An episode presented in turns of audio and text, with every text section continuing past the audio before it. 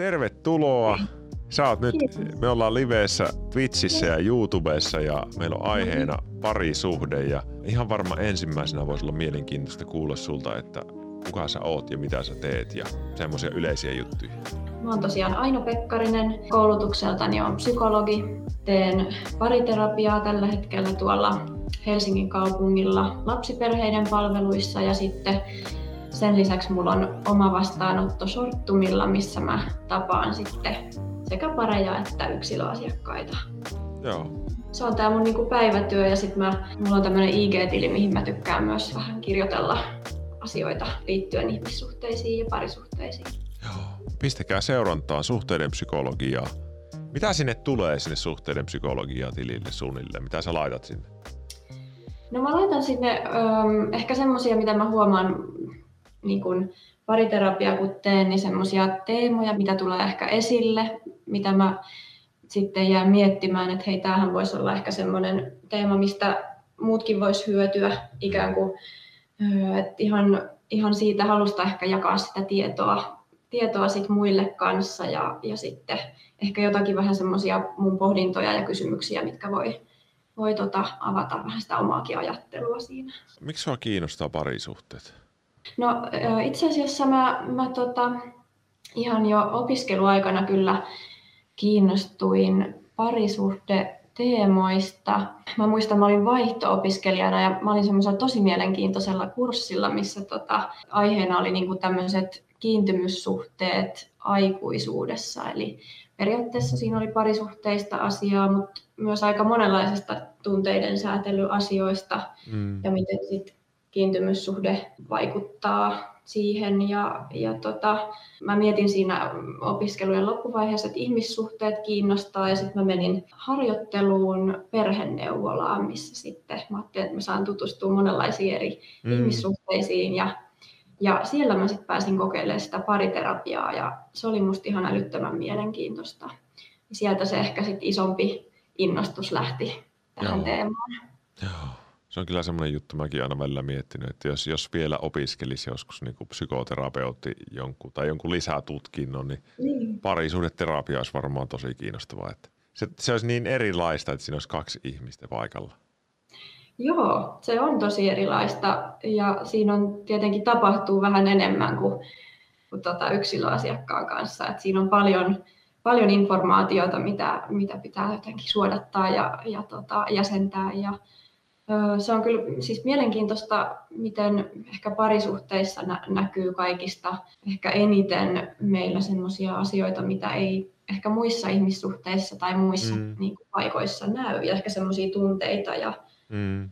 ehkä eri tavalla niin kuin haavoittuvaisena kuin, kuin muissa tilanteissa elämässä. On. Ennen kuin jatkan tuosta, niin mä otan täältä heti, sulle tuli kysymys. Käykö sulla aina pariterapiassa eri vaiheissa olevia pareja? Vai keskittyykö asiakkaat vaan tilanteisiin, jossa parilla on suhdetta jo takana ja mahdollisesti jo ongelmia?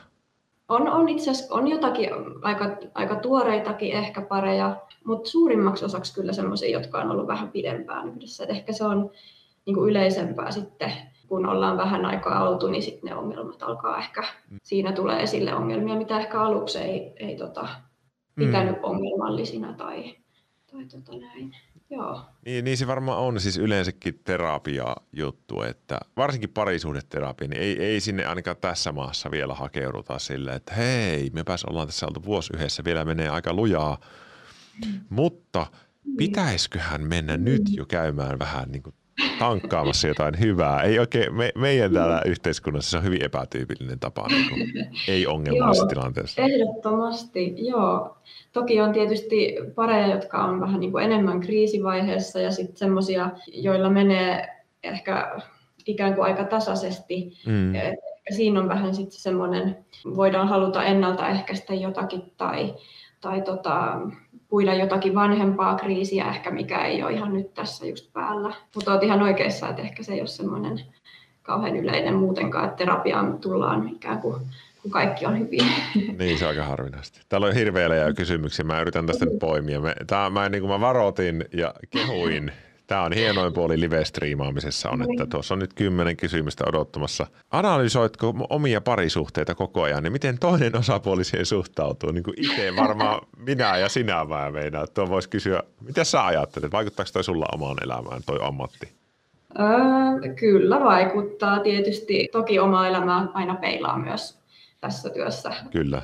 kaikenlaiseen, että, että tota, kyllä mä sanoisin, että ainakin kun tulee lisää tietoa asioista ja huomaa näitä potentiaalisia vaaran paikkoja, niin, niin tulee se ainakin olo, että nyt, nyt olen tietoisempi Kyllä, ja, kyllä. ja tota, tietysti mielenkiintoisia keskusteluja ehkä tulee, mutta ei se ole mikään ehkä, ehkä enemmän sitten tulee tämmöisiä mahdollisia vaaroja mieleen, että ei ehkä mitenkään niin kuin, Ite, itellä ehkä sama, että, että kyllähän se vaikuttaa tämä ammattiparisuhteeseen. Ja, no tässä minun livessä on puhuttu siitä tosi paljon, kun mun vaimokin on näissä mukana, niin hei, me on hei. vietty kahdestaankin parisuhdelive ja, ja, No niin. ja, ja oltu kummatkin. Kyllähän se niin kuin vaikuttaa, että on tietoinen ihmisen psyykkeestä niin myös omaan parisuhteeseen. Ja, ja on tietyllä tavalla, siinä on hyvät ja huonot puolet, mä sanon ihan suoraan. Että välillä olisi Joo. kiva olla vaan semmoinen tavallinen ärsyyntyjä, eikä semmoinen, mm, mistä tämä nyt voisi johtua. Se, se on niin tosi rasittavaa toiselle välillä. Joo, kyllä. Sitten, Joo, ihan täysin samaa mieltä. Siinä on niin kuin hyvät puolet, ö, osaa ainakin niin kuin käsitellä ehkä tilanteita, mutta sitten myös äh, simppeleistä asioista voi tulla aika monimutkaisia. Kyllä, just näin. Maa Juhani kysyi, että mikä on pidemmän parisuhteen käsite? No, minä sanoisin tuohon, että sitä on aika vaikea määrittää ehkä, niin kuin pidempi parisuhde. Niin. Mutta mut on tietysti olemassa vaiheita, mitä elää parisuhteet, mutta tuleeko sulle mieleen, että mikä olisi pidemmän parisuhteen käsite? No varmaan ainakin sellainen yleinen, ehkä niin kuin sä sanoit, että voidaan olla ehkä siitä ikään kuin alkuhuumavaiheesta vähän niin kuin enemmän semmoisia eriytyneempiä yksilöitä jotenkin, mutta ehkä sitä on kyllä tosi vaikea sillä lailla yksiselitteisesti sanoa ja tietysti Mm. kaikki pari, pariskunnat on erilaisia. Että... Mutta voi siihen Maa Juhani ehkä silleen, niin kun mä mietin yksilöpsykoterapeutti on minä siis, niin mä mietin, mm. että, että kyllä mä niin kun tunnistan mun asiakkaista, että ihmisillä vaikka on, kun se menee uuteen parisuhteeseen, niin vuoden tai kaksi voi olla semmoinen tosi intensiivinen vaihe, missä on Mm. voimakas rakkauden tunne. Ja, ja lähes aina, toisin kuin elokuvissa, mulla on salaisuus paljastaa teille, se ei jatku. Sitten pisteen yli ja sitten tulee myös tämmöisiä muita ilmiöitä, mitkä ei ole sitä samanlaista huumaa, mitä se on se ensimmäinen vuosi vaikka. On siellä semmoisia vaiheita tunnistettavana. Sitten se elää se parisuudessa semmoista kiertokulkurataa, missä tapahtuu aina nousuja ja laskuja. Ja Kyllä. Ronja kysyy, että onko pariterapiassa vaikea pysyä riitatilanteessa NS-puolueettomana vai onko se edes tarkoituksena? Okei, hyvä kysymys. Mä jotenkin ajattelen, että tietenkin se voi olla, olla paikoin haastavaa tai voi kokea, että toista ehkä jotenkin ymmärtää nopeammin vaikka. Mm. Öö, Voi olla aika ehkä, toinen voi olla jotenkin, että no tämähän on ihan kuin minä tai mä, mä oon kokenut vaikka saman tyylisiä asioita. Mm. Mutta ehkä yleisesti ottaen mä niin kun voin sanoa, että tai musta tuntuu ehkä yleisesti, ainakin mun kokemus on, että, että mun on aika helppo pysyä niin kuin puolueettomana. Mm. Se on niin kuin mulle, mulle ehkä henkilökohtaisesti semmoinen, että niin kuin helppo asia. Mä Mm. luulen, että, että tämäkin vaihtelee varmasti, mutta tota, ja voi olla, että, että välillä tulee kokemuksia ja on tullutkin, että toinen sanoo, että hei nyt musta tuntuu, että sä niin kuin Mm. ymmärrätkin tätä toista vähän paremmin ja, ja sitten sit se on käyty niin kuin siinä läpi, läpi yhdessä, että mistä se on tullut se, se fiilis, mutta Mutta se on tärkeä osa sun ammattia. joo, se Eikö on se aika ole? tärkeä. Joo. Se on jotenkin, musta tuntuu, että tosi tärkeä pareille, että erityisesti kun jos on joku ristiriitatilanne, niin, niin tota, että mä en ainakaan mene siihen niin kuin mukaan jo, johonkin tai että mä, mä niin kuin pysyn siellä semmoisena puolueettomana, tarkastelevana jotenkin niin kuin henkilönä, että, että Joo. ikään kuin yritän pysyä siellä ulkopuolella vähän siitä. Toi oli just se. Minä, minuakin kiinnosti tuo. Mä mietin, että kato, kun minähän olen siis yksilötyötä teen Mm. pääosin, mutta joskus sit mun asiakkaat sanoo, että Ville, voisit sä ottaa minun niin kuin kumppanin tänne. Niin mä, mä oon tosi tarkka siitä, että, että miten sen kanssa tehdään, koska mä, mä niin kuin tunnistan sen, että jos mä oon tehnyt vaikka sen asiakkaan kanssa yksilötyötä niin kuin vuoden, mm. niin mulle on todella haastava olla neutraali. Mm. Ja Joo. toinen, jos mä olisin neutraali, niin miten se mun pitkäaikainen yksilöasiakas suhtautuisi siihen, että mä yhtäkkiä en olekaan niin kuin niin. hänen selkänsä takana Joo. välttämättä täysin. Se on, et silleen, siksi sitä joutuu erottelemaan. Yleensä joutuu sanomaan, että se ei välttämättä käy nyt tässä tilanteessa se, että hän, tänne tulee, niin kuin, että se on haastava tilanne niin kuin sinun terapian kannalta. Joo, kyllä. Ja mä oon ihan, ihan samaa mieltä, on ollut vastaava tilanne. Ja, ja ehkä just jotenkin, jos on pidempi, pidempiaikainen yksilöterapia, niin, niin tota, kyllä siinä on lähtökohtaisesti vähän ikään kuin pakostikin puolueellinen ja ehkä myös terapeuttina, kun on suhde sen toisen kanssa, niin mm. niin myös terapeuttina kokee, että no pitäisikö mun ikään kuin, niin kuin sä sanoit, säilyttää siinä se luotu suhde jotenkin. Juu, Siinä juu. on vähän vaikea, vaikea ehkä yhdistelmä sitten. Joo. Täällä on tämmöinen kysymys, Clickmick kysyy, että voiko parisuhde korjaantua pettämisestä? No mä ajattelen, että voi, että on mahdollista. Kyllä ja korjaantua. Ehkä mä sanoisin, että parisuhde ei palaudu entiselleen, mutta että ehkä kor, mitä korjaantuminen sitten tarkoittaakaan, mutta jotenkin niin kuin, mä ajattelen, että siitä voi kyllä päästä eteenpäin. Joo, ja se, se on ehkä niin, että jos semmoinen tapahtuu, ja sitten mä ajattelen tästä pettämisestä, se on muuten hirmu iso juttu parisuhde, kun meillä on teema-ilta. Sitten on erilaista, mm. ja, ja, ja mä yritän ajatella niin yksilön mielen tilassa, niin, mm-hmm. niin se on eri asia, että pettääkö puoliso kerran pikkujoulu laivaristeilyllä mm-hmm. vai pettääkö se puolen vuoden ajan mm-hmm. työkaverin kanssa säännöllisesti. Mm-hmm. Ja sitten onko niin kuin muuten niin kuin semmoinen keskusteluyhteys ja pohja niin kuin hyvä ja onko se ajautunut se pettämiseen se ihminen vaikka jonkun semmoisen hetkellisen kriisitilanteen takia, mitä tapahtuu aika paljon vai onko se mm-hmm onko se jotenkin, jotenkin mun mielestä se tausta on tosi merkittävä. Mm, et, kyllä. Mistä se tapahtuu. Ja sitten jos sen pystyy niin kuin keskustelemaan hirmu syvällisesti, niin se voi myös tuoda esille.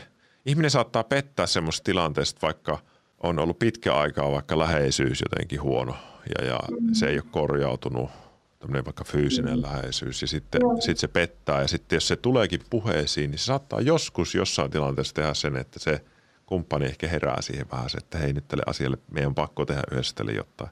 Siinä ehkä mä näen tuon samaa, mitä sä just sanoit, että kyllä se joskus voi, mutta se vaatii ihan älyttömän hyvää keskusteluyhteyttä sitten pariskunnalta. Että. Mm, kyllä, just ehkä sen läpikäyminen, että mitkä ne syyt on ollut, mikä se tausta on ollut. Yksi, yksi tota, mun työkaveri sanoi hyvin, että kun tulee tsunami, mm. niin silloin ihminen tarvii semmoista ennakoitavuutta, eli että mitä on tapahtunut, että miksi se tsunami on tullut. Mm. Ja sitten kun saa tavallaan tarpeeksi selityksiä ehkä siihen, niin sitten sit voi ollakin niin kuin helpompi luottaa sen jälkeen, että se ei ihan heti tuukkaan uudestaan. Tai mm. jotenkin niin kuin, musta se on jotenkin hauska metafora ehkä siihen, että se voi olla aika niin kuin valtava Kyllä. asia sille parisuhteelle tai aika iso iso niin kuin Kyllä. juttu. Pettämisestä vielä tuli mieleen, että tsunami on muuten hyvä. Koska sehän voi olla ihmisen elämän niin suurin juttu pitkään. Niin, joo. Et, ja, ja sitähän tapahtuu niin, kuin niin paljon, että mm. Se, on, se on jännä, että semmoinen tabu-aihe kuitenkin mm. yhteiskunnassa. Ei kukaan me puhumaan, että hei, minua petettiin viime viikonloppuna maanantaina työ, mm. työpalaverilla aamulla. Että ai, että minua Joo. petettiin. Se on niin kuin mahdollisimman häpeällinen asia sille petetyllekin. Ja se on kyllä tunnetasolla erittäin haastava. On. Joo, nimenomaan tuo häpeä varmasti sekä pettäjällä, mm. häpeä syyllisyyttä petetyllä ihan kauhean häpeä. Mm. Et, ja, ja varmaan toi, että se on aika tabu ja silti se on aika yleistä. Kyllä. Sitä miettii oikein, että voisiko se olla vähemmän tabu. Niin. En tiedä, en tiedä. Niin. Mutta hei Aino, Joo. Mua kiinnostaa kiintymyssuhteet ja, ja, ja miten ne vaikuttaa parisuhteeseen. Äsken sä jo mainitsit, sitä mä tarrasin siihen, kun sä sanoit, että se on sellainen mm. aihe, mistä sä oot niin kuin, oot perehtynyt. Että kun on eri, ensin, minkälaisia kiintymyssuhteita on ja miten ne vois vaikuttaa siihen, miten mä voin nyt parisuhteessa aikuisena. Miten, mitä sä voisit kertoa siitä? Joo, mielelläni tota, kerron siitä enemmän. Se kiintymyssuhdeteoria on, on tota, tosi semmoinen, ihan niin kuin musta tuntuu munkin työssä, semmoinen taustalla oleva teoria. Se on periaatteessa teoria siitä, että mikä selittää sitä ihmisten taipumusta jotenkin muodostaa tämmöisiä tunnepitoisia, läheisiä ihmissuhteita. Kiintymyssuhdeteorian jotenkin perusta on, on, on tutkittu lapsen kiintymyssuhdetta vanhempaan ja, ja tota, se on ihan semmoinen systeemi, mikä on, mikä on tota lapsen kannalta tosi tärkeä. Ikään mm. kuin sen tarkoitus on varmistaa se, että se, se mun, mun ikään kuin mä puhun nyt tästä lapsen, mm. lapsen näkökulmasta, niin, niin se, se mun vanhempi pysyy, pysyy mun lähellä, vastaa mun tarpeisiin, pitää musta huolta. Et se on ehkä semmoinen ehkä aika evolutiivisestikin ymmärrettävä, koska lapsi on niin riippuvainen siitä vanhemman hoivasta. Ja sitä kautta mm, mä jotenkin, musta on ymmärrettävää myös se, miten, miten parisuhteessa herää myös aika niitä voimakkaita hädän tai pelon tunteita, mitä, mitä sit voi tulla, kun se yhteys siihen kumppaniin niin kuin katkeaa. Et siinä on jotakin semmoinen samantyylinen systeemi aktivoituneena näissä kumppanien välillä, mitä sitten lapsena, lapsena siihen hoitavaan vanhempaan. Joo, eli ne kaksi suhdetta on tietyllä tavalla tässä teoriassa aika ytimessä, niin kuin, että ne kulkee vähän rinnakkain aikuisuudessa. Joo. Ja se vaikuttaa siihen. Joo. joo. Kyllä, joo, joo. Tosiaan on näitä eri, eri kiintymyssuhdetyylejä öö, tunnistettu, eli on tämä turvallinen kiintymyssuhdetyyli, missä tota, ehkä lapsi oppii siihen, että, että tota vanhempi vastaa mun tarpeisiin ja, ja tota, maailma on niin kuin ennakoitava ja mm. sit samalla kykenee niin kuin myös säätelemään niitä omia tunteita. Eli se on myös semmoinen tunteiden säätelyyn liittyvä teoria. Ja sitten on näitä turvattomasti kiintyneitä kahta aika yleistä, mm, kuin välttelevä ja, ja tota, sitten tämmöinen ristiriitainen ja välttelevä on ehkä, siinä on ehkä semmoinen ominaispiirre, että ehkä se yritetään niin kuin ikään kuin jotenkin sammuttaa vähän niin kuin sitä kiintymyssuhdejärjestelmää, mm. öö, jotenkin välttää. Ehkä niin kuin lapsen käyttäytymisessä on havaittu, että lapsi ei niin kuin hirveästi reagoi mm. enää vanhempaan, jatkaa omia leikkejä, vähän niin kuin ylisäätelee sitä omaa tunnetta, sitä hätää, että ei niin kuin näytä sitä, ei Joo. tukeudu. Joo. Ja, ja sitten tämä, tämä tota, ristiriitainen on sitten vähän niin kuin ne kiintymyssuhdereaktiot vähän niin kuin voimistuu, että se, se tota, hätä sitä niin kuin voimistetaan, voi olla kiukkua tai, tai tota, on niin kuin vaikea rauhoittua mm. tai rauhoittaa sitten. Joo. Ja samantyyliset reaktiot näkyy siellä, siellä tota parisuhteissakin. Joo. Mulle tuli heti hirveellä kaikkia mieleen kaikkia niin kuin esimerkkejä, että kun parisuhteessa jotenkin ihminen niin kuin, sillä aktivoituu semmoiset hirmu syvällinen mm. semmoinen niin kuin tunneelämä ja sitten moni ihminen käyttäytyy niin kuin parisuhteessa jotenkin täysin eri tavalla kuin miten ne käyttäytyy vaikka työelämässä. Eli ne saattaa olla työelämässä täysin niin kuin tasaisia ja rauhallisia, mm. mutta sitten mm. kotona siinä suhteessa onkin hirveästi niin kuin ristiriitaisia fiiliksiä. Ja vaikka, se, vaikka se olisi tosi turvallinenkin se kumppani, mm. itsellä saattaa olla sillä ihmisellä semmoinen olo, että tämä on jotenkin hirveän vaikeaa tai – Hirmu, mm. ja se mulle tulee hirveästi parisuudekysymyksiä niin y- yksityisviestinä ja, ne on, ja hirmu mm. yleinen on tämmöinen, miksi mulla on niin vaikea olla, vaikka mulla on niin älyttömän hyvä kumppani? Et miksi, miksi mulla on niin älyttömän vaikea olla tässä suhteessa, mm. vaikka mä periaatteessa kaikki on hyvin. Mulla on semmoinen olo koko ajan, niin kuin mun pitäisi lähteä pois tästä.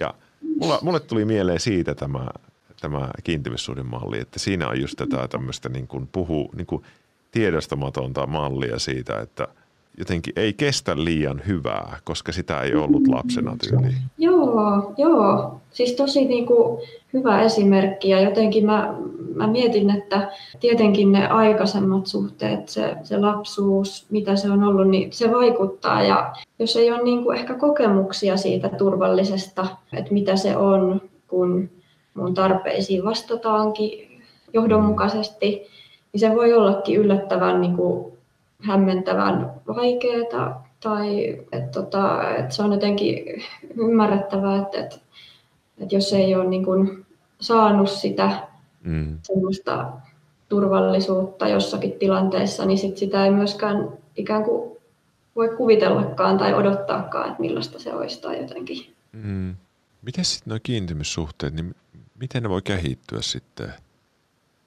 Hmm. Niitä, se, se eikö se ole varmaan niin olennaista tuossa sunkin hommassa, että sitten Joo, niitä opetellaan kyllä. jotenkin eteen? Joo, miten se ihminen, kyllä. jolla on vaikka se välttelevä se kiintymyssuhde, mm-hmm. niin miten siitä tulee tasaisempi siinä suhteessa? Miten se uskaltautuu? Hmm.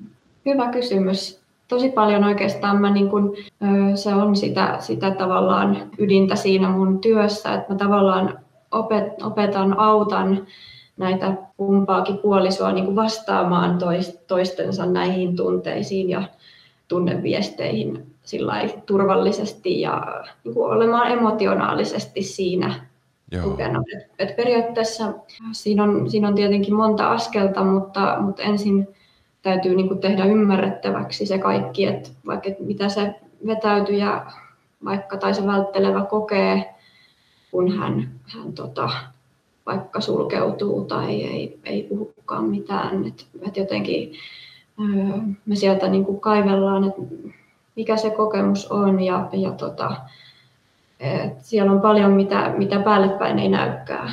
Joo. Täällä tuli ihan tämmöinen live-kommentti just tähän kohtaan, että ja. Ihan ajankohta tälle aiheelle, koska mulla on ongelma suhteessa ja ongelma on, että vastapuoli ei anna läheisyyttä ja huomiota. Ja tästä on juteltu Toinen niistä oli just äsken ja hän kertoo, että rakastaja on tunteet, mutta ei samalla tunne mitään eikä nauti siitä läheisyydestä. Puhuttiin, että voisiko hän mennä terapiaan. Ihminen, joka kirjoittaa, niin on, sanoi, että on jo, ovat jo selvittäneet vähän mahdollisuutta. Tuo jo, mä sanoin, hei, sanoisin heti, että mulle tulee aika hyvä fiilis siitä, että, että siellä on juteltu teidän suhteessa tästä. Ja toinen on sanonut, että on tämmöinen ongelma.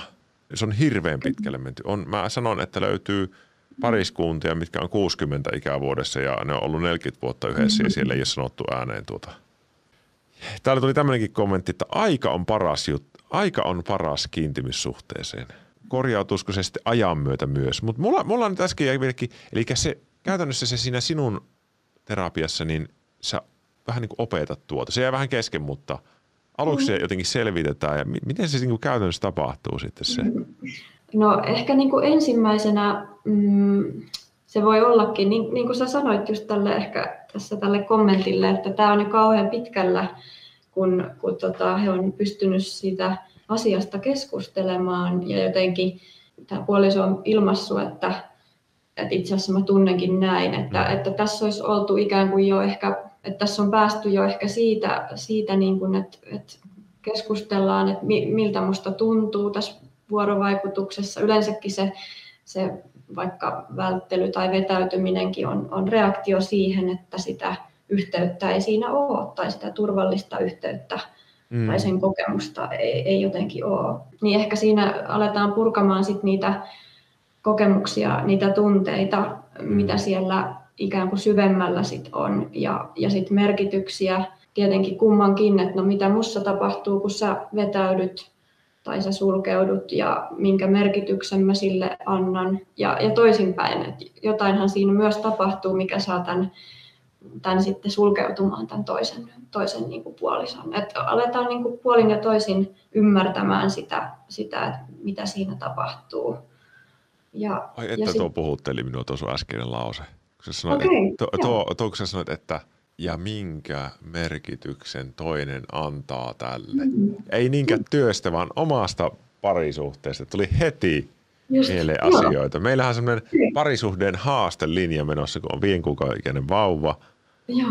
Se on hyvä testi parisuhteelle. niin. näin, näin, mutta mulle tuli, mä muistin jonkun tilanteen tältä viikolta, missä minä olin antanut jollekin hänen sanomalle asialle ihan väärän merkityksen. Siis niin kuin – siksi, että minä olin itse niin väsynyt, niin minä olin ottanut sen asian mm. silleen, että ai, sinä tarkoitit näin. Joo. Sitten hän sanoo kohta, en minä sitä tarkoittanut noin, vaan minulla se merkitsi tätä. Tuo on niin semmoinen iso juttu. Joo. Hirveän paljon puhutteli. Ihana, kun sä sanoit sen tuolle ääneen. Onpa kiva. Joo, joo koska, koska se on niin, just tässä kommunikoinnissa ja vuorovaikutuksessa, niin, niin tota, se onkin, että meillä voi olla ihan erilaiset merkitykset, mitä me annetaan jollekin sanalle tai eleelle tai parisuhteessa ne voi olla aika pieniäkin juttuja, mihin me reagoidaan ja Kyllä. annetaan niitä merkityksiä. Hei. Se voi olla ihan pieni kommenttikin, mikä, mikä osuu johonkin. Tuosta otatte ihmiset kopiin. Eli vaikka sä olisit ollut kymmenen vuotta yhdessä, sä et todennäköisesti tiedä, miten sun kumppani tarkoittaa asioita. Läheskään aina. Minä olen ollut mun vaimon kanssa 18 vuotta yhdessä. Minä en edelleenkään joka päivä tiedä, mitä se tarkoittaa jollain asialla. Se ei tiedä, mitä minä tarkoitan. Ja me oletetaan, että me tiedetään. Joo. Se ei perhana lopu ikinä se työmaa. Se on Joo. siistiä myös. Niin, kyllä. Joo, kyllä. Ja toi onkin hyvä asenne, että, että ei voi ikinä tietää, koska se tietäminen aiheuttaa aika usein sit niitä ongelmia tai se olettaminen tai se. Sitten täällä on taas hyviä kysymyksiä. Mun on pakko ottaa näitä tänne väliin. Otetaan ne, mitkä liittyy niin suunnilleen. Täällä, täällä on hyviä. Tuolla ensin Sue kysyy, että mistä tietää, onko joku se oikea. Niin minun, minun oma mielipide ei ole olemassa niin kuin NS se oikeita, mm. vaan ihminen pitää vaan niin kuin loputtomiin tehdä sitä tutustumista. Ja jotkut sopii yhteen toista ei. No tuo on minun mielipide. En tiedä, onko sulla semmoisia se oikea juttuja, mutta... Joo, tosi vaikea jotenkin vastata. Tai se on niin sellaista tunteen niin. pohjalta menemistä oikeastaan. Niin jo. Kuka on se oikea ja, ja mitä se kellekin tarkoittaa. Ju, Ihmisillä just on niin näin. erilaisia asioita, mihin he ihastuu tai rakastuu. Ja, ja sekin on aina mielenkiintoista parien kanssa puhua, että no mikä, mikä tästä teki sen, sen oikean tai ja Kyllä. muuttuuko se sitten suhteen aikana myös. Tämä nyt ehkä lähti vähän elämään tämä ajatus mulla. Joo, joo, joo, ei että tässä elää. Sitten Maa Juhani sanoi, hän kanssa striimaa tällä Twitchissä, että lapsi arjessa liian helposti unohtuu seksiläheisyys ja toisen huomioiminen. Kyllä, ja tuo järjestys vaihtelee, että millä tavalla se puuttuu. Juuri näin, koska se pienet lapset on niin intensiivisiä, että, että jotenkin ei se vauva ei kato, että tarviko äitiä esinen tunnin aikaa keskenään. Se ei kato sitä yhtään. Niin, niin. Minusta Maa Juhani tosi tärkeä lause, minkä sanoit, että big respect tuosta lauseesta. Kyllä. Sitten tuli ihan kysymys. Mitä tehdä tässä tilanteessa? Olemme olleet kaukosuhteessa kolme vuotta ja kiintymyssuhteissa me on paljon juuri äsken puhuttuja piirteitä. Kun näemme, pystymme juttelemaan avoimesti. Vuorostaan, kun kumppani lähtee toiselle paikkakunnalle, hän vetäytyy. Hänen on helppo vetäytyä ja sulkeutua moneksi päiväksi, ja tämä triggeröi minussa yliajattelua ja ahdistusta. Tuntuu, että olemme tosi vaikeassa tilanteessa. Mä, mulla tulee tästä herää ihan eka ajatus, että, että että se on tosi niin kuin ymmärrettävää, että se etäisyys, se jotenkin fyysinen välimatka voi, voi niin kuin mm. olla semmoinen ikään kuin hälytyskello siellä kiintymyssuhde mm. järjestelmässä, että nyt ei, nyt ei ole sitä läheisyyttä tai yhteyttä. Mm. Se on aika, niin kuin, aika ymmärrettävää ja luonnollista jotenkin, että, että kumpikin reagoi mm. Jotenkin se oli tässä nyt ihan, ihan eka ajatus, mikä tuli, tuli mieleen. Joo, ja mulle tulee sellainen ajatus meille tälle kysyjälle, että, että nyt minä tekisin sinuna näin. Tämä on esimerkki vaan. Sä voisit sanoa sun kumppanille, että hei, sen, ei, mä keksin vielä paremmin. Lähetä sille tuo viesti, minkä sä kirjoitit meille. Mm. Siinä on avattu se juttu. Ja sano, että mm. meidän pitää jutella tästä, kun me nähdään. Tai meidän pitää soittaa tästä. Minä menisin aika suoraan puhumaan. Kyllä, kyllä. Ja, ja jotenkin samaa mieltä ja, ja se onkin hyvä ikään kuin myös siitä, että mikä, mikä siinä vaikka vetäytymisessä tai just ottaa tämä näin puheeksi, että silloin kun sä vetäydyt, niin mm. musta herää se ahdistus ja voi myöskin sit heittää tämän saman kysymyksen ehkä, että no mitä se sun vetäytyminen mulle ehkä merkitsee tai mikä se ahdistuksen alla, mitä kaikki tunteet siellä on, että onko mm. siellä jotain pelkoa tai just näin, että sen voisi heittää, heittää sen kysymyksen sinne. Tuo, tuo aina. Nyt tämä on hyvä. Nyt alkaa niin kuin aivot toimia. Hei, tuo mikä Aivo aina sanoo, että, että mitä se tarkoittaa, kun parisuhden riidat ja tämmöiset tilanteet, mikä tässä kysymyksessä oli.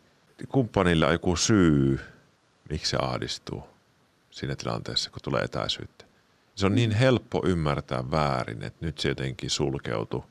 Kun se mm. oikea syy voikin olla joku, että että lapsena kävi tietyllä tavalla ja hän tottuu reagoimaan tälleen. Tai hänen isänsä toimi tälleen, kun hän oli lapsi.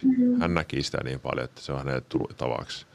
Ää, siinä voi olla niin eri tapoja. Jos sä saisit kiinni siitä sen kumppanin kanssa keskustelussa, että mistä se, mitä se ajattelee, kun siltä tuntuu. Psykoterapiassahan monesti, kun ihminen sanoo, että nyt mua ahdistaa hirveästi, Joo. niin mä kysyn siltä, että no mitä kaikkea muuta sun mielessä on nyt yhtä aikaa? Mm, Sitten joo. se ihminen saattaa olla silleen, että no ei tämä varmaan liity tähän, mutta mulla on myös tämmöinen ajatus. Sitten se Mm-hmm. alkaa purkautumaan. Se on, niinku, se on tosi paljon niinku terapiatyötä semmoinen. Niin vähän samalla tyylillä, että no hei, mitä kaikkea sä koet, kun sä oot siellä yksi ja sua ahistaa? Ja mitä kaikkea sä itse koet, kun sulle tulee jotain yli, yliajattelua ja näin? Käsitelläänkö tässä livessä vinkkejä, millä auttaa kumppanin ylenpalttista kiintymistä, joka tuntuu jo enemmän pakkomielteeltä toisen ihmisen? Ei ihan Tukholma-syndrooma, mutta lähelle. No, ylikiintymys. Kyllä se liittyy kiintymyssuhteisiin. Semmoinen, että, on niin kuin, että toinen on liikaa kiinni, että, että vie niin kuin tilan pois. Niin. No, no jotenkin tulee ehkä, ehkä mieleen, että, että sekin on varmaan ikään kuin tapa säilyttää sitä, sitä tota kiintymyssuhdetta, sitä läheisyyttä jollakin tavalla. Mm. Ehkä, ehkä tässäkin niin kuin, niin kuin tota, hyvä tapa olisi ottaa sitä puheeksi jotenkin, jotenkin näin, että, tai kuvailla ehkä mitä se itsessä aiheuttaa. Ja, Mm. ja tota, et mä jotenkin ajattelen, että se kiintymyssuhde ehkä teoriana on, on tosi semmoinen, mikä, mikä ehkä mulle tuo sitä suuntaa ja, ja tota, ehkä tässäkin, kun on näitä erilaisia näkökulmia tähän, että, Mm. että, että, tota, että pohjimmiltaan siellä on niitä samoja kiintymyssuhdetarpeita Mm. meillä kaikilla. Et, et tar, tarve niin kuin olla, olla läheinen, tarve olla tärkeä, rakastettu, hyväksytty. Et nämä on näitä, näitä niin kuin mitkä siellä pohjalla aina meillä kaikilla jotenkin on. Ja, Mm. ja sitten myös ne pelot, mitä, mitä niihin liittyy. Minä myös mietin, että ylenpalttinen kiintymys ja semmoinen niin kuin, se on, se on yllättävän yleinen. Se voi kieliä myös jostain sen, sen kiintyjän omasta itsetunnon probleemasta, että on vaikea, vaikea kestää sitä, että toinen on erossa siitä itsestä ja, ja, ja voi olla sellainen parisuhde, missä toinen ihminen on niin kuin itse varmempi jollain tavalla itsensä kanssa ja silloin se kestää niin kuin olla itsekseen ja se kestää lähteä pois ja se kestää jopa sen itse sen niin kuin huonon omatunnon oma ihmisen lomailu ja tälle, mutta toistepäin ei onnistukaan. Ihminen, jolla on vähän huono itsetunto, niin kuin ei oikein arvosta itse, se saattaa ajatella, että nyt se ei välitä minusta enää tai nyt, mm-hmm. nyt sillä on muut asiat mielessä kuin minä, kun se ei ole minun kanssa koko ajan. Ja ei hitto, siihen auttaa niin kuin keskusteluaika, omat harrastukset, turvallisuus, aika uudelleen. niin, aivan.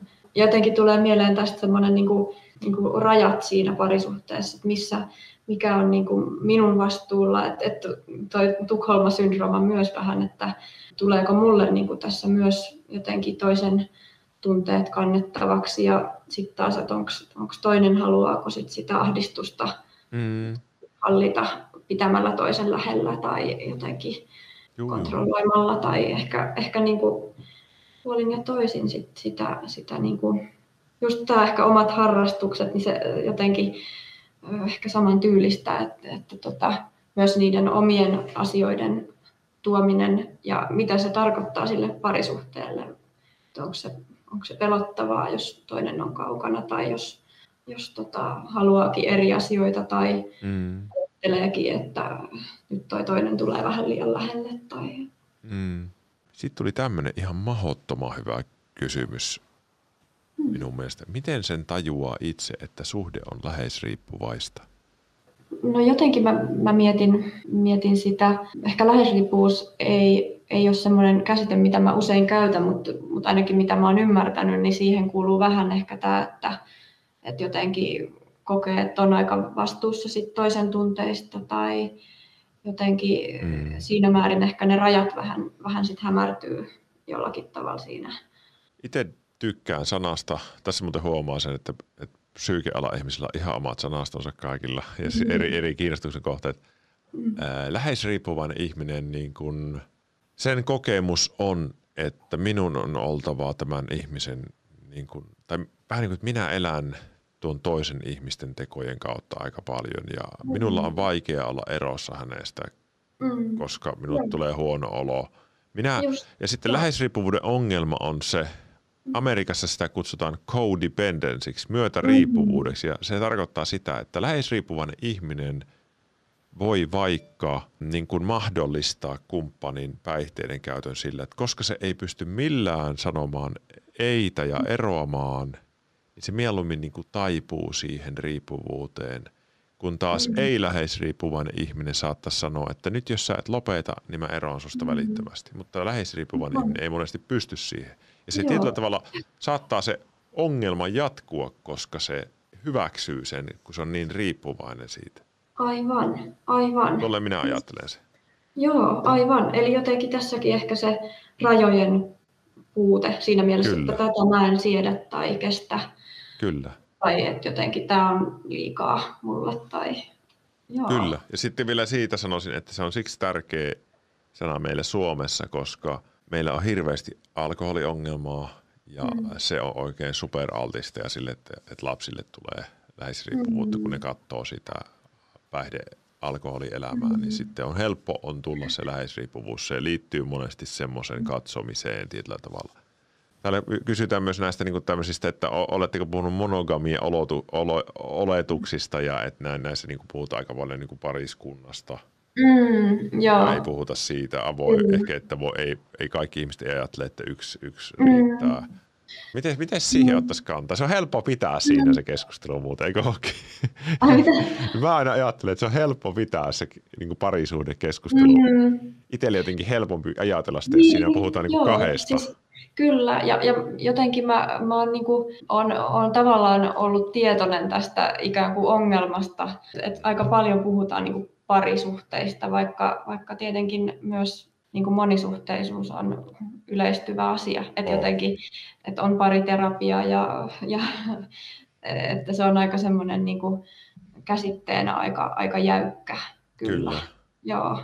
Minun täytyy myös sanoa, että, että kun 99, 95 prosenttia, 97 prosenttia asiakkaista puhuu ö, parisuhteesta ja monogamiasta – mm. että on yksi kumppani ja yksi kumppani, mm. niin ei ole niin tuttua vielä se. On jonkun verran kokemusta mm. puhumisesta niin kuin tämmöisistä Joo. monisuhteista ja, ja ne on tosi, tosi mielenkiintoisia.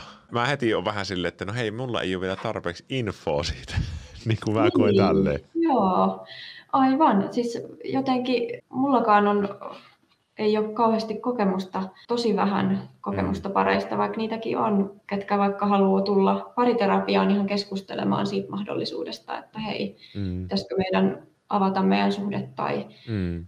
se on tietenkin yleistyvä ilmiö ja, ja myöskin tässä myönnän sen, että en, en tosiaan tiedä siitä mm. aiheesta, aiheesta kauheasti jotenkin ottaakseni kauheasti just kantaa tähän, mutta mut tiedostan myös, että se ei ole tullut vastaan ehkä tarpeeksi vielä sitä just tietoa ja, ja tota, niitä semmoisia asiakkaita. Täytyy sanoa siihen, että se on erittäin niin kuin mielenkiintoinen asia ja, mm. ja että mulla on jotenkin aika avoin. Mua kiinnostaa se, niin kuin, että mitä se on ja miten se toimii mm. ja mä ymmärrän sen tosi hyvin, että jotkut ihmiset saa sen tosi hyvin toimimaan ja että toisille se tuottaa vähän haasteita ja. Ja siinä on tietynlaisia, mutta kun vitsi kun osaisi siitä luennoida, niin mä niin. tekisin sen, mutta ei. Niinpä. Jespa, Jespa sanoi, että tunnistan ristiriitaisen kiintymyssuhteen turvattomasta lapsuudesta ja siksi suhteiden muodostaminen tai ylläpitäminen on ollut vaikeaa. Usein reflektoin näitä ajatuksia alkavien suhteiden aikana, mutta silti vääristyneiden ajatus- ja käytösmallien muokkaaminen on lähes mahdotonta, vaikka toinen olisikin turvallinen. No hän mm. vielä kysyy jatko, että no mitkä olisi hyviä työkaluja näiden asioiden purkamiseen alkavassa mm. suhteessa. Mitä sä ajattelet? Pitäisikö olla heti hirmu avoin? Joo, no se todellakin kyllä, kyllä tota kannattaa aina. Tietysti mitä enemmän on, on just tietoinen niistä omista reaktioista ja, ja sitä kautta sitten se avoin, avoimuus jotenkin sille toiselle. Et, et joskus jos tuntuu, että no mä käyttäydyn nyt tässä ihan oudosti tai toinen on hämmentynyt, että mistä on kyse, niin se, se voi vähän rauhoittaa, jos, jos voi niin kuin tuoda sen siihen näin, että hei, tämä on joku tää on asia, mikä johtuu tästä mun menneisyyden asiasta, minkä mä tiedostan, mm. öö, että se toinen ei heti, koska muuten siinä voi tulla se ajatus, että onko tässä parisuhteessa niin kuin jotain, mikä sitä mm. aiheuttaa, että, että se voi tuoda semmoista rauhaa siihen, siihen jos, jos osaakin tuoda sen näin, että hei, että tämä on asia, minkä mä, minkä mä tunnistan niin kuin itsessäni, mm. kyse ei ole niin kuin täysin susta. Joo. Toki siinä on aina parisuhteessa on se, se tota, systeemi, että, että toinen jotakin, jotakin niin kuin kipupistettä vähän painaa siellä, mutta mut kuitenkin. Mm. Tuli tuosta sun puheenvuorosta mieleen semmoinen termi kuin mentalisaatio, mikä on siis mm. Parisuhteessa hirmu hyödyllistä, että ihmiset niin kuin opettelis erottamaan, että mikä tässä meidän välissä on, tai mikä on minua ja minun tunteita ja minun ajatuksia ja mikä on sinua ja sinun tunteita ja sinun ajatuksia. Ja se on mm. ihan älyttömän vaikeeta, mm. mutta on todettu, että jos siihen pystyy, se tekee suhteelle hirveän hyvää. Tiedättekö, ihan semmoinen perusilta, että kummatkin tulee töistä kotiin väsyneenä ja lapset on päiväkodista ja pitäisi ruoka tehdä ja huutaa ja koira mm. pitäisi käyttää – siinä on hirveä alttius sanoa, että sinu, sinäkin oot tämmöinen, sinun takia tämmöistä. Mm. Ja tosiasia on se, että minä itse mm. olen väsähtänyt. Joo, Jos tämän pystyy niin erottamaan, Joo. vähentyisi niin paljon semmoinen turhanpäiväinen mm. niin kumppaniin kohdistuvaa niin kuin projek- projekti ja semmoinen oikein, että yr- yrjösin vaan tonne ton, että nyt mulla vähän helpotti. Se on hirveän haitallista, mutta sitä tapahtuu yllättävän paljon. Kyllä, kyllä. Sä oot ihan oikeassa. Jotenkin tuosta tulee mieleen, että just tämä syy, syyttä, syyttäminen ja ikään kuin se on kauhean niin kuin inhimillistä, jos on joku, joku vaikea tilanne, niin näkee sen, että mitä se toinen tekee, että mussa tulee tämä mm. ikävä reaktio. Mutta tota, usein mä sit parien kanssa jotenkin alan puhumaan siitä, siitä vuorovaikutuksesta semmoisena kolmantena asiana ikään kuin, että se ristiriita ikään kuin tai mä saatan puhua tämmöisestä ö, vuorovaikutuksen niin kuin kielteisestä kehästä, mm. mihin, mihin nämä kumppanit päätyy ja, ja se, se, tota, jos se tilanne menee vähän niin kuin lukkoon, niin, niin sitten mä aika usein vähän niin kuin käsittelen sitä niin, että tämä on teidän yhteinen vihollinen, tämä, että ei, et ei ole niin kuin ikään kuin kummankaan syy, mm. vaan se, se vähän vapauttaa välillä sitä ajattelua siitä, että, että heitä on meidän yhteinen projekti, minkä äärellä me tässä ollaan tässä pariterapiassa ja me kumpikin mm. voidaan ottaa niin kuin vastuu omasta puolestamme jotenkin. Tässä. Joo, joo, joo. Anxious attachment style englannin kielellä. Mm. Se on joku näistä, mutta mikä se on sellaista suomen kielellä? On sitten tämä niin kuin ristiriitainen. Joo. On se, ja siihen kuuluukin ehkä semmoista ahdistuksen tunne voi olla aika semmoinen yleinen reaktio.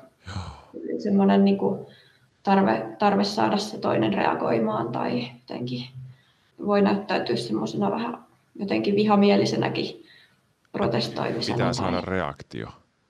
Niin. Joo, joo. joo.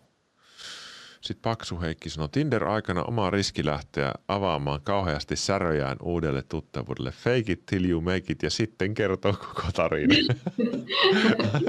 Ymmärrän hyvin, että Joo. varmaan Tinder-aika, olisiko se tehnyt sen, että nämä mm. päätökset näiden parisuhteiden jatkosta tehdään aika nopeita, että, että se on niin. tuonut jotenkin semmoista aika nopeata vaihtelua tähän. Ei ole, ei mm. ole samalla lailla kuin ennen, että piti niinku fyysisesti lähestyä ja, ja, ja mennä.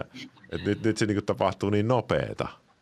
Niinpä, joo, kyllä. Ja jotenkin se on myös mielenkiintoinen ilmiö, miten se vaikuttaa siihen jotenkin alku, vaiheeseen, että, että se voi ollakin aika, että voi ollakin monta, mm. tai että jotenkin se, siitä tulee ehkä vähän epävarmempi siitä aloituksesta, joten ei ole niin kuin just ihme, että mm. tuntuu, että ei halua ihan kaikkia haavoja avata aluksi.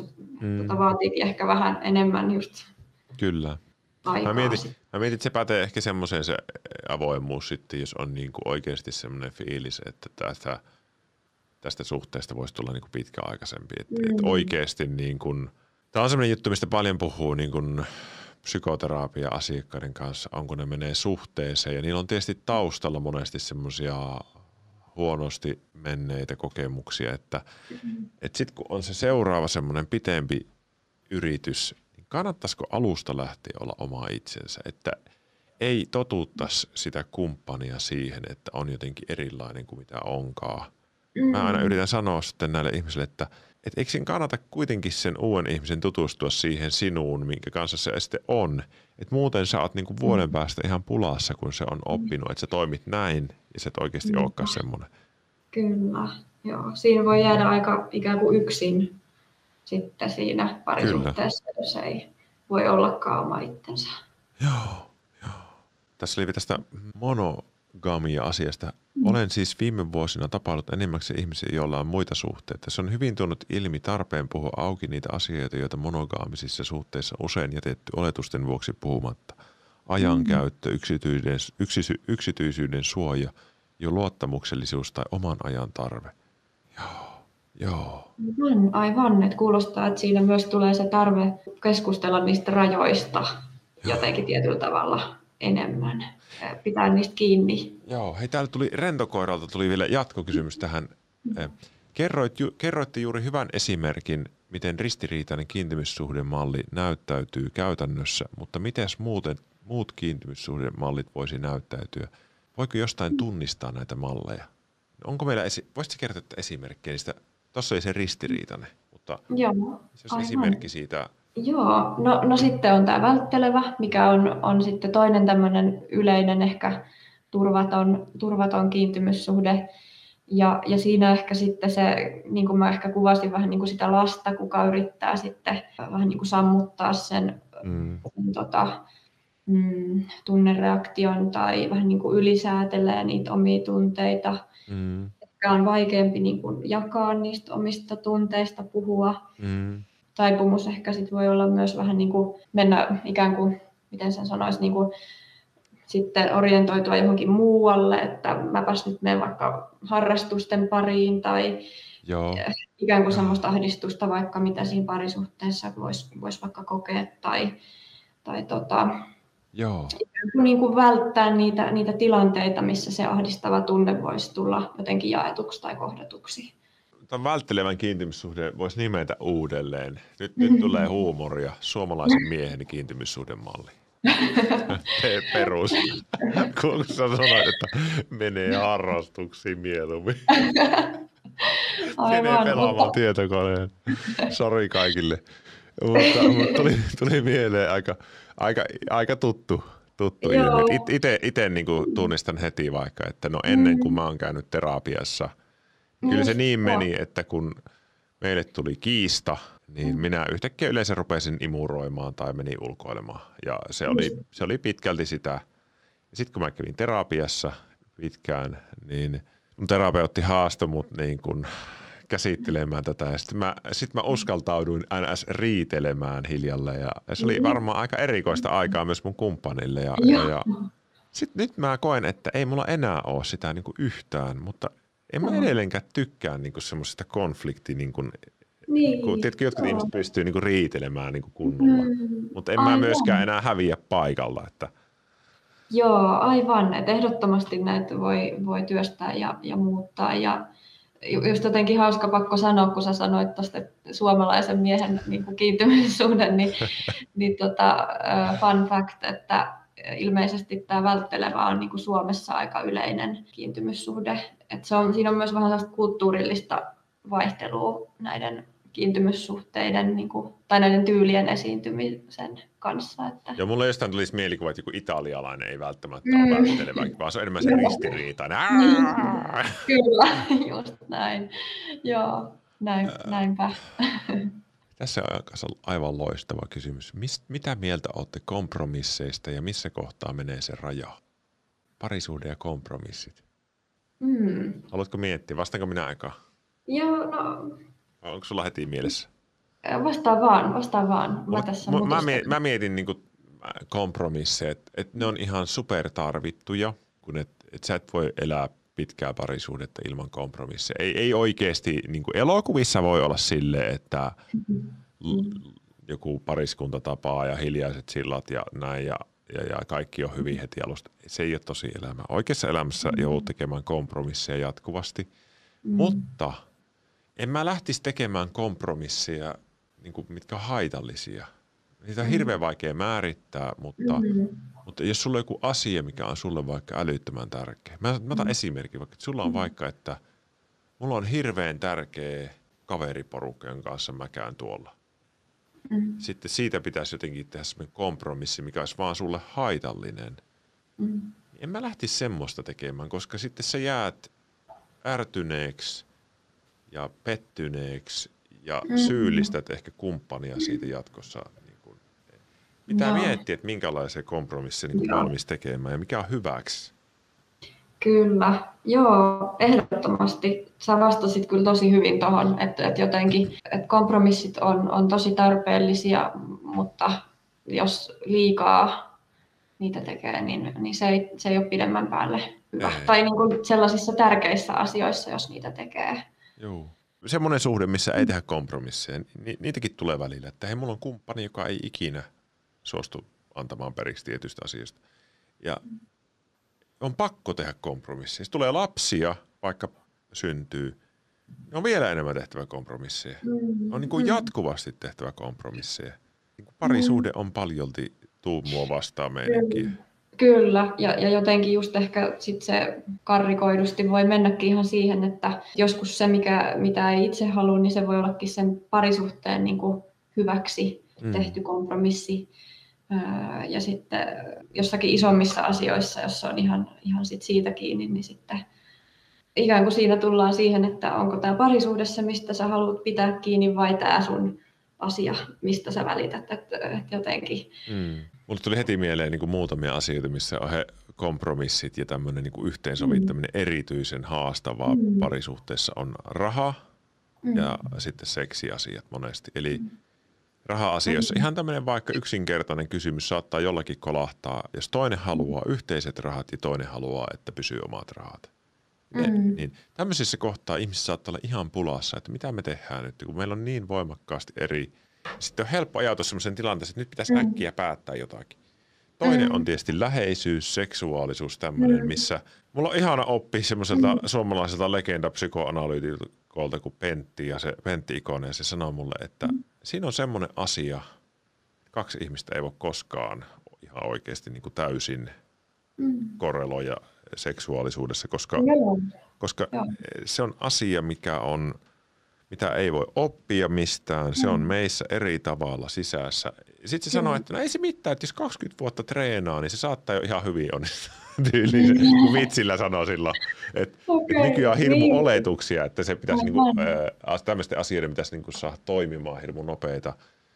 Mutta mut se on aika vaikea. Kyllä, että seksi on kyllä semmoinen, ja varmasti myös siihen liittyy erilaisia ajatuksia, että millaista sen ikään kuin pitäisi olla. Hmm. Ei pitäisi joutua tekemään kompromissia tai Kyllä. sen pitäisi luonnistua, että kumpikin haluaa naps samaan Kyllä. aikaan. Tai, mutta totuus on se, että se ei ole niin. ja ihan just noin, että, että, että ikinä ei voi olla niin täysin samat halut, Joo. halut ja toiveet. Ja mä mietin, ju, just tässä sanoit sen olennaisen, että, että mm että nykyään niin kuin somen mm. aikakaudella on, on mm. jotenkin semmoinen ajatusmaailma, että jotenkin kun kaikkialla tulee sitä, jos, jos mä katson vaikka TikTokia, varsinkin niin kuin ulkomaista TikTokia, niin se on täynnä mm. sitä täydellinen parisuhde ja semmoista seksi mm, niin aj- ajatusmaailman niin kuin korotusta, että, wow. korostusta, että tämä on helppoa ja hauskaa. Ja voihan se ollakin niin kuin ajoittain, mutta, mm. mutta pitkä, pidemmässäkin, yhtään pidemmässä suhteessa se tulee jossain kohtaa vastaan. Nyt meille ei enää satukaan täysin ne. Mutta mm. mut sitten sä silti löydät somettajia, mitkä sanoo, että meillä on, meillä on 15 vuotta ja aina oksuu yksin. No se on, se on sitten harvinainen erikoisuus niin sanotusti. Mutta että siihen ei kannata välttämättä verrata sitä Joo, sitä omaa kyllä. ja ottaa hirveitä paineita siitä, että niin kun jotkut nuoret aikuiset ottaa hirveät paineet, nyt mulla ei ole semmoista. Ja mm. sitten sit tulee sellainen olo, että ahistaa koko ajan ja laskee niitä kertoja. Mm. Ja sitten voi olla tosi Joo. ahistavaa solmu sitten. Kyllä. Minkä, joo, minkä verran tuon kanssa tulee muuten niin kuin pariterapia ihmisiä, ton asia? ehkä vaikka seksuaalisuuden tai... Mm. Kyllä niitä tulee ja, ja tota, osa, osa tulee sitten, että se on ihan siinä alussa, niin kun, että osa, osa niitä ongelmia, että ei ole vaikka ollut pitkään aikaan seksiä tai, mm. tai tota, on eri pariset halut. Ja sitten osalla se tulee siellä sitten jossain, jossain vaiheessa esille, mutta tota, kyllä se on aika yleinen mm. myös, voi olla aika yleinen merkki siitä, että, että suhteessa on jotakin niin kuin myös sillä emotionaalisella tasolla ei ole vaikka turvallista niin kuin, mm. tai tuntuu, että on just paineita tai, tai, tota, tai on tullut mm. torjutuksi monta kertaa. Siinä on niin kuin ne kaksi, tietenkin niin kun on eri pariset halut, niin toinen kokee sitten torjutuksi tulemista ja, ja toinen sitten semmoista painetta tai mm. jotenkin, että nyt kun sä mua halaat, niin pitäisikö tässä nyt sitten tämän johtaa mm. kisaksiin tai että siinä on niin kuin monenlaista Kyllä teemaa. Siitä voisi, siitä voisi pitää omaan kaksi tuntia niin, siitä, siitä aiheesta. Se on, se on, niin kuin, mä, se on sellainen asia, mistä lähes kaikki terapiassa kävijät puhuu niin kuin yksilötasolla. Mm. Ja varmaan joka ikisessä parisuhdeterapiassa jollain tavalla. Ei välttämättä kaikissa. Mm. Voihan se olla myös, että se on myös niitä pariskuntia, missä se toimii ja sitten muuten on, ollaan vähän hukassa, että no miten se kaikki muu elämä. Mutta, mm. mutta tota, otetaan pari kysymystä hiljainen kohtelu parisuhteessa. Onko tämä nyt siis semmoinen, niin kuin, mm. onko tämä niin passiivis-aggressiivisuus? Niin, sitä? aivan. Vähän niin kuin silent treatment jotenkin. Ai jäi, kuulostaa heti vähän pahalta mulle. Niin, joo. Jotenkin niin kuin, ehkä semmoisia semmoisia tota, vuorovaikutuksen tapoja, mitkä on aika ikään kuin voi olla pidemmällä tähtäimellä aika niin kuin, vahingollisia sille parisuhteelle, jos on niin kuin, paljonkin käytetään tämmöistä hiljaisuutta tai puhumattomuutta. Tietenkin vaikea tästä sanoa, että onko kyse semmoisesta vaikka ristiriitatilanteessa, mm. että toinen vetäytyy vai, vai sitten ihan semmoista niin kuin, ehkä yleistyvämpää, mm. yleistyvämpää niin kuin, mutta tota, Joo, joo, joo, joo. Täällä Arja kysyy, että miten rikkoa kaava suhteessa, kun on henkistä ja fyysistä väkivaltaa. No hei, ensinnäkin semmoinen toistuu hirveän helpolla. Jos, jos se on oikein semmoinen vanha freudilainen juttu, on tämmöinen niin sanottu toistamispakko. Mä, silloin se kutsui sitä sillä nimellä, sillä on eri nimiä nykyään, mutta mä sanoisin siitä silleen, että, että ihminen, jos vaikka ajautuu semmoisten kumppanin kanssa, jolla on vaikka päihdeongelma, ja se tapahtuu toistuvasti – niin se todennäköisesti toistuu tasan niin kauan, kunnes se ihminen, joka niihin ajautuu, niin lähtee oikeasti käsittelemään se asia, että mistä, tämä johtuu. Miksi mä aina valitsen kumppanin, joka on vaikka väkivaltainen tai narsistinen. Todennäköisesti se vastaus löytyy sen etsijän omasta mielestä ja se voi olla se vastaus joku vaikka, että minun isä oli samantyyppinen tai minua on kohdeltu näin. Tai silloin kun mä olin nuori, niin minua kiusattiin koulussa tai jotain tämmöistä.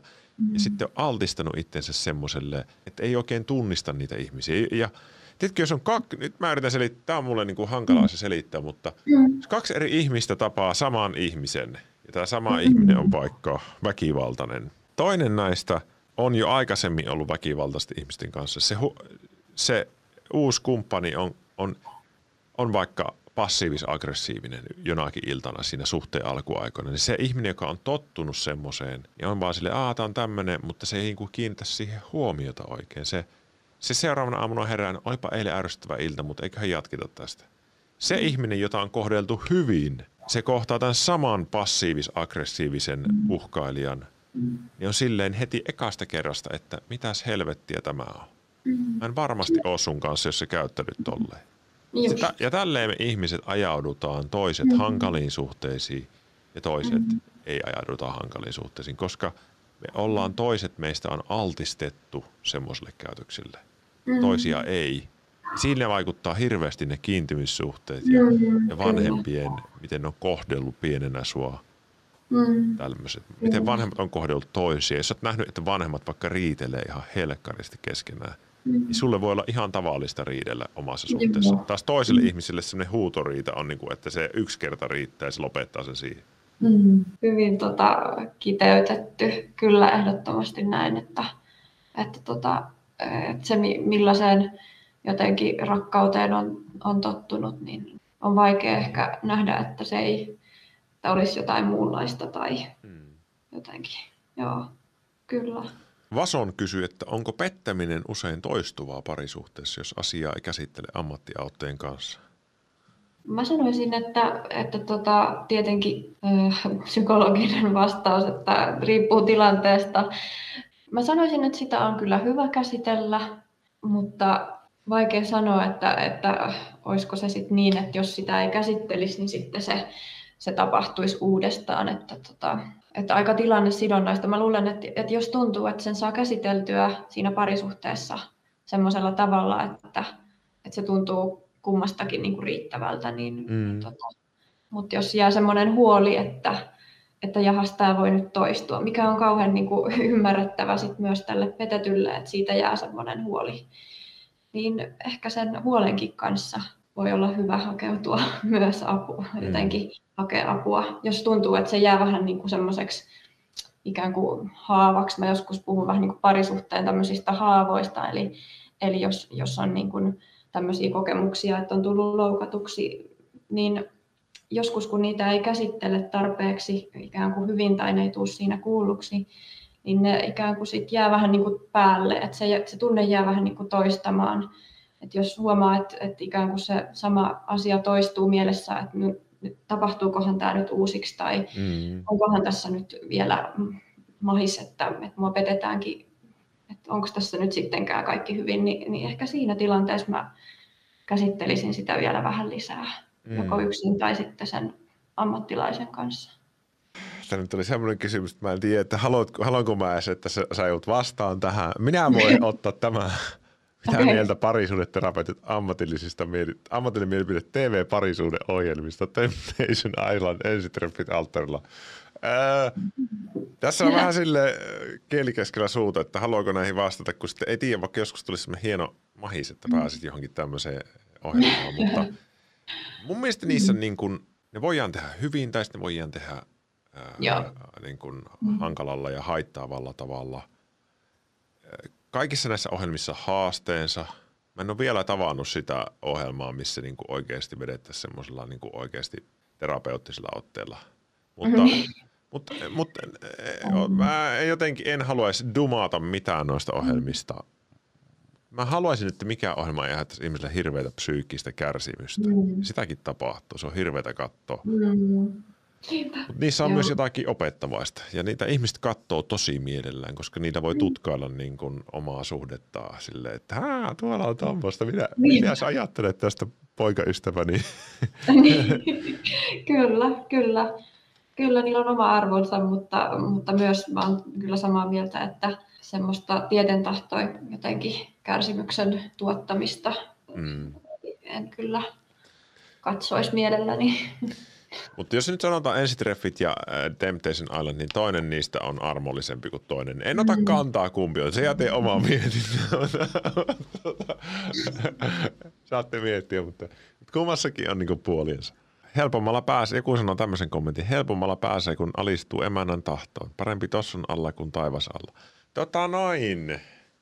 Aika klassikko, aika klassikko, mutta tota, tuossa on semmoinen riski, että jos, jos lähtee sille linjalle, että suostuu kaikki. Niitähän meemi-juttujakin netti täynnä, missä on niinku, että jossain vaiheessa kiersi semmoinen Instagram-postaus, missä oli ehdot miehelle, miten sen kuuluu toimia. Varmaan vitsillä tehty, mutta jos ei ollut, niin – Oho. Jotkut lähtee semmoiseen, joo, semmoiseen vähän niin kuin alistumiseen, mutta se ongelma on siinä, että ihminen ei toimi silleen. Se on, se on niin kuin, ihminen ei jaksa kauhean pitkään semmoista. Se, se mm. masentuu, ahdistuu, se alkaa tulla vihaseksi, mm. sille alkaa tulla paineita, mm. se alkaa ehkä purkamaan sitä alkoholiin tai johonkin muuhun.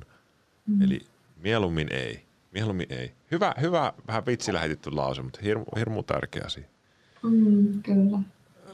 Sitten tuli tämmöinen kysymys sinulle muuten varmaan tuli tämä. Mitä tehdä, jos menee parisuhteessa lukkoon? Päässä pyörii paljon ajatuksia, mutta ei saa sanottua asioita, joita miettii.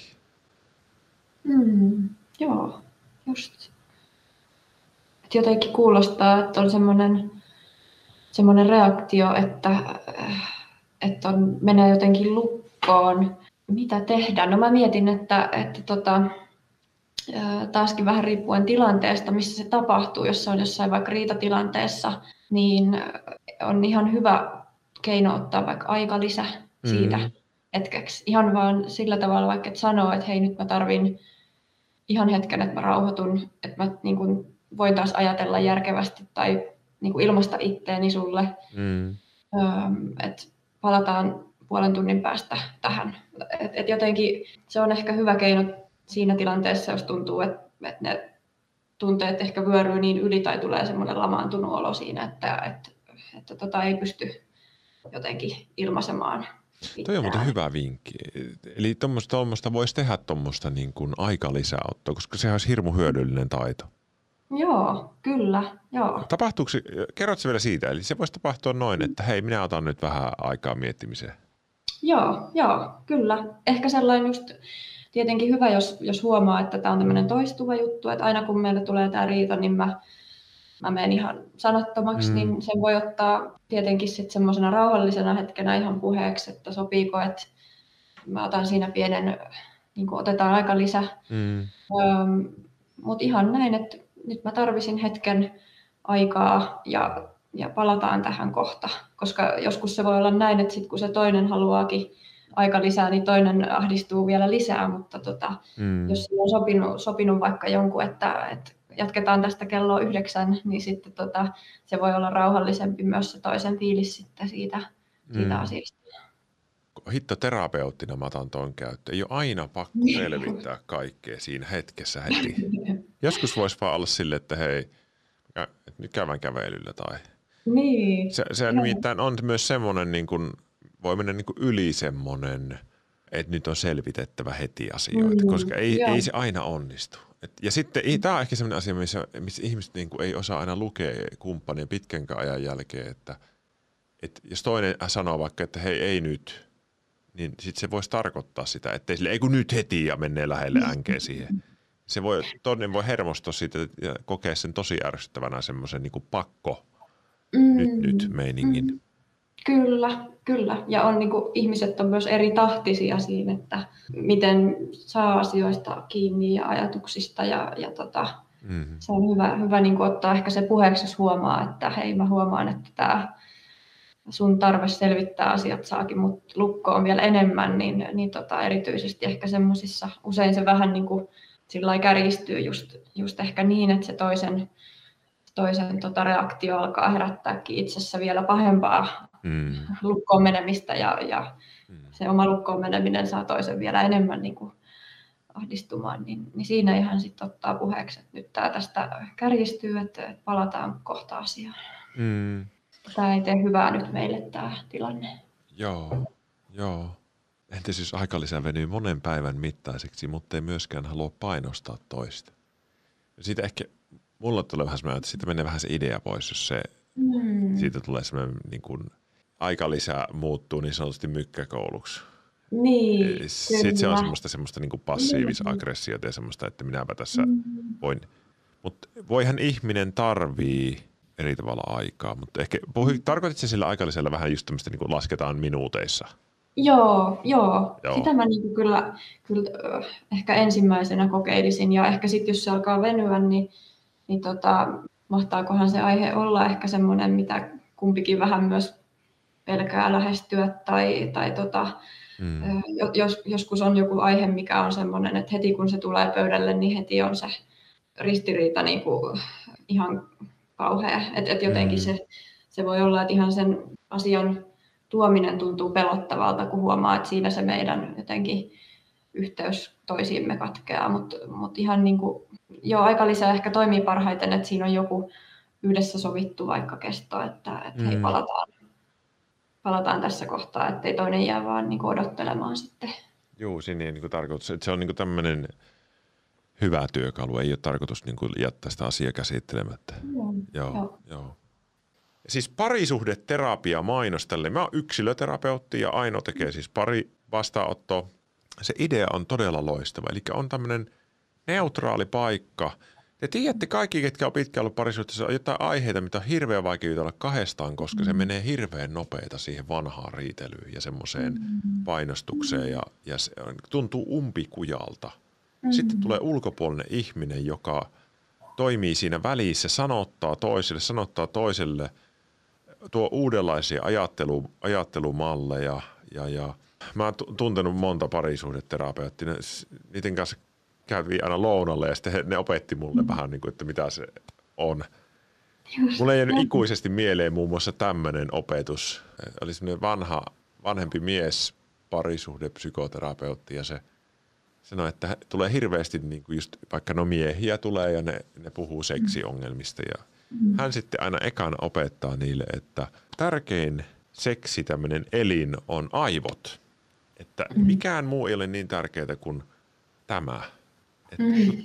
et sun pitää niinku ensin miettiä, että se mieli on niinku siellä mukana ja sitten vasta miettiä kaikilla muulla. Mulla on jäänyt mieleen tämmöisiä jotain lauseita heiltä, niinku tämmöisiä, ja minkälaisia harjoitteita on olemassa, että saa hommat toimii. Niitä on vaikka mitä parisuuden jutuissa tämmöisiä niinku valmiita kuvioita ja, ja, ja jotenkin pitääkään semmoinen mahis yllä, että jos on pitkäs, tai tässä on hyvä suhde vaikka ollut ja se on niin kuin, ja siinä tulee jotain ongelmia, on aina yksi mahis käydä sitä jolla ammattilaisella. Minusta sitä käytetään nykyään paljon enemmän jo. Niin kuin. Mm, joo. joo, kyllä mä luulen, että ehkä varsinkin jotenkin, onhan se suosittu, suosittu palvelu, mutta tota, ja myös jotenkin nuoremmat ihmiset ehkä on niin kuin, tiedostaa asioita ja haluaa niin kuin, työstää mm. työstää jo varhaisessa vaiheessa. Minusta sekin on ihan, ei tarvitse olla pitkäkään parisuhde, jos, jos haluaa niin kuin tietää, että siinä on jotakin, mitä, mitä on hyvä työstää, niin, niin mm. ehdottomasti. Oi, tämä nyt tuli pitkä kirjoitus, mä luen ääneen. Itellä loppu mieliala, lääkitys ja sen seurauksena omat tunteet on mennyt sekaisin ajatusten kanssa ja tunteet tyttöystävää kohtaan heikentyneet ja tuntuu välillä, että ei tunne toista kohtaan mitään – ja välillä tuntee jotain. Mikään muu ei auta kuin aika, vaikka välillä tekisi mieli tehdä päätöksiä, vaikka se ei ole tässä tilassa järkevää. Onneksi kumppani on ymmärtäväinen, mutta on tää silti rankkaa. Oi, oi, oi. Tsemppiä sinne. Mä ymmärrän, toi on kurja tilanne sinulle. Ja jonkun verran tulee terapia-ihmisiä, jotka sanoo, että hei, mulla on jotenkin yhtäkkiä hävinnyt tunteet mun kumppania kohtaan. Ja tämmöinen ihan kokemukseen perustuva juttu on, että moni löytää ne takaisin ja jotkut ei löydä ja sitten ne päätyy eroamaan. Sitä ei voi oikein sanoa ennalta, että tuleeko ne, mutta anna mm. nyt, jos on pitempi suhde yhtään, niin anna mm. aikaa sille. Anna mahdollisuus sitä. Ja toi mielialalääkityshomma, se voi vaikuttaa siihen ihan oikeasti. Joo, kyllä. Joo. Luulen, että se on aika yleistä, jos kumppani kärsii masennuksesta ja se normaali elämä aika harmaata, että ei oikein ole aloitekykyä mihinkään. Näkee niin kuin kaikki niin raskaana – Miten siinä hoitaa parisuudet, jos on koko ajan kiukkunen ja tiuskii ilman syytä kumppanille? Samalla tietenkin tiedostaa, että tekee väärin. Ihanasti kirjoitettu. Mm. Tosi nätisti. Se on totta. Masentuneena mm. on tosi rankkaa välillä ja ei oikein, ihminen, joka on masentunut, niin sille ei oikein pelaa semmoinen, se ei oikein oma itsensä empatian suhteen. Ja se, se, on niin huono olo, että vaikea havaita. Sitä on tutkittu oikein, niin kuin, että vanhempikin, jos on masentunut, niin se ei osaa lapsenkaan niin kuin, signaaleja lukea ihan kunnolla. Se, sen takia masennus on tärkeä tila hoitaa pois mahdollisimman nopeasti. Ehtikö kukaan kysyä sitä, että mikä on asiantuntijoiden mielestä tärkein avain onnistuneeseen parisuhteeseen, joka kestää elämän loppuun saakka? no nyt tuli hyvä kysymys.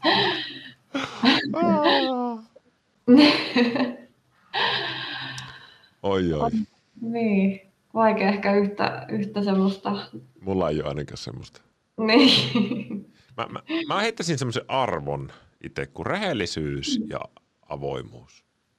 Jos säilyttää rehellisyyden, tämä perustuu nyt vasta 18 vuoteen, mutta semmoinen, että on rehellinen, avoin suhde, niin kun, enkä tarkoita, se tarkoitan, että pystyy juttelemaan hankalista asioista. Mm. Me on ainakin todettu mun kumppanin kanssa, että, että ainoa tapa, millä niin pitää siinä kohtaa, kun 13 vuoden jälkeen tulee hirveä riita, tekisi mieli erota tietenkin aina silloin tällä. Mm. Niin ainoa tapa on, että sä pystyt juttelemaan siitä asiasta niin tosi mm. avoimesti. Mm. Jos sä et pysty juttelemaan, niin se jää muhimaan sinne. Siitä saattaa tulla ongelmia. Luuletko, että nuoret suhteet kestää? Etkä vielä tutustunut sun nykyisen kumppanin 19-vuotiaani? Kyllä! Minä olen siis tosin minä, no minä voin kertoa aina, sinun ei tarvitse vielä kertoa. Sä voit päättää, miten teet asian kanssa Joo. sitten, jos käyt enemmän, mutta minä olen puhunut paljon ja Ellikin on käynyt täällä ja näin. Mä oon tutustunut tosi nuorena. Mä, mä niin kuin voin sanoa avoimesti, että siinä on niin kuin todella paljon hienoa. Ja minä tietyllä tavalla olen kasvanut tähän elämään hänen kanssa aikuisuuteen. Mm-hmm. Olen saanut myös lapsen 20-vuotiaana ja, ja nyt tuo lapsi täyttää 17 vuotta ihan parin viikon päästä. Ja siinä on myös haasteensa. Totta kai kun on pitkää yhdessä, niin kaikki voi miettiä, että sitten välillä on sellaisia aikoja, että miettii, että no, että kestääkö se ja mitä kaikkea siinä on ja, ja näin. Mutta se on jotenkin itselle ollut, ja meille kummallekin tosi iso arvo ollut se pitkäaikainen semmoinen yh, yhteisluottamus ja, ja perhe. Ja, mm. ja, ja se vaatii, sen mä sanon kaikille, ketkä on pitkässä suhteessa, että se vaatii ihan helekkaristi työtä aina välillä. Mm. Kaikki suhteet. Mutta, mutta Kyllä. Siinä on hienoja juttuja. Ja varmasti niin kuin semmoista joustavuutta. Kyllä. Että et kummankin on mahdollista jotenkin kasvaa ja, ja kehittyä, kasvaa mm. aikuiseksi. Et tota, varmasti se avoimuus ja semmoinen keskusteluyhteys on, on siinä se avainasia. Kyllä. Ja sitten kun on pitkä suhde, ja sitten tulee semmoisia aikoja, että, että on jompikumpi on vähän allapäin ja on semmoista kireyttä havaittavissa, niin, niin hirveän helposti niin pystyy tavoittamaan semmoisen ajatuksen, että no hei, hän on nyt tommosessa tilassa, miten mä voisin piristää häntä, ja jos hän nyt jotenkin käyttäytyy hankalalla tavalla, oli se minä tai minun kumppani, niin mulla on niin kuin se kymmenen kertaa historiaa jo näyttänyt mulle, että tämmöistä on välillä, ja sitten kun menee kaksi kuukautta eteenpäin ja kevät aurinko paistaa enemmän, niin sitten se ihminen on taas parempana. Eli mm. tuntee niin kuin ne ilmiöt mm. Niin kuin hirveän paljon paremmin. Maa Juhani kirjoitti, mm. parisuhteessa ei saa heittäytyä itsestäänselvyyteen asioista tai toisesta. Ihana lause. Mm, tosi hyvä. Haluaisit sä sanoa vielä jotain tälle näille ihmisille, ketkä täällä tuli kattoa ja, ja, ja kyseli sulta kaikkia hankalia kysymyksiä. Minkälainen, hei, minkälainen kokemus on live-striimissä olla puhumassa?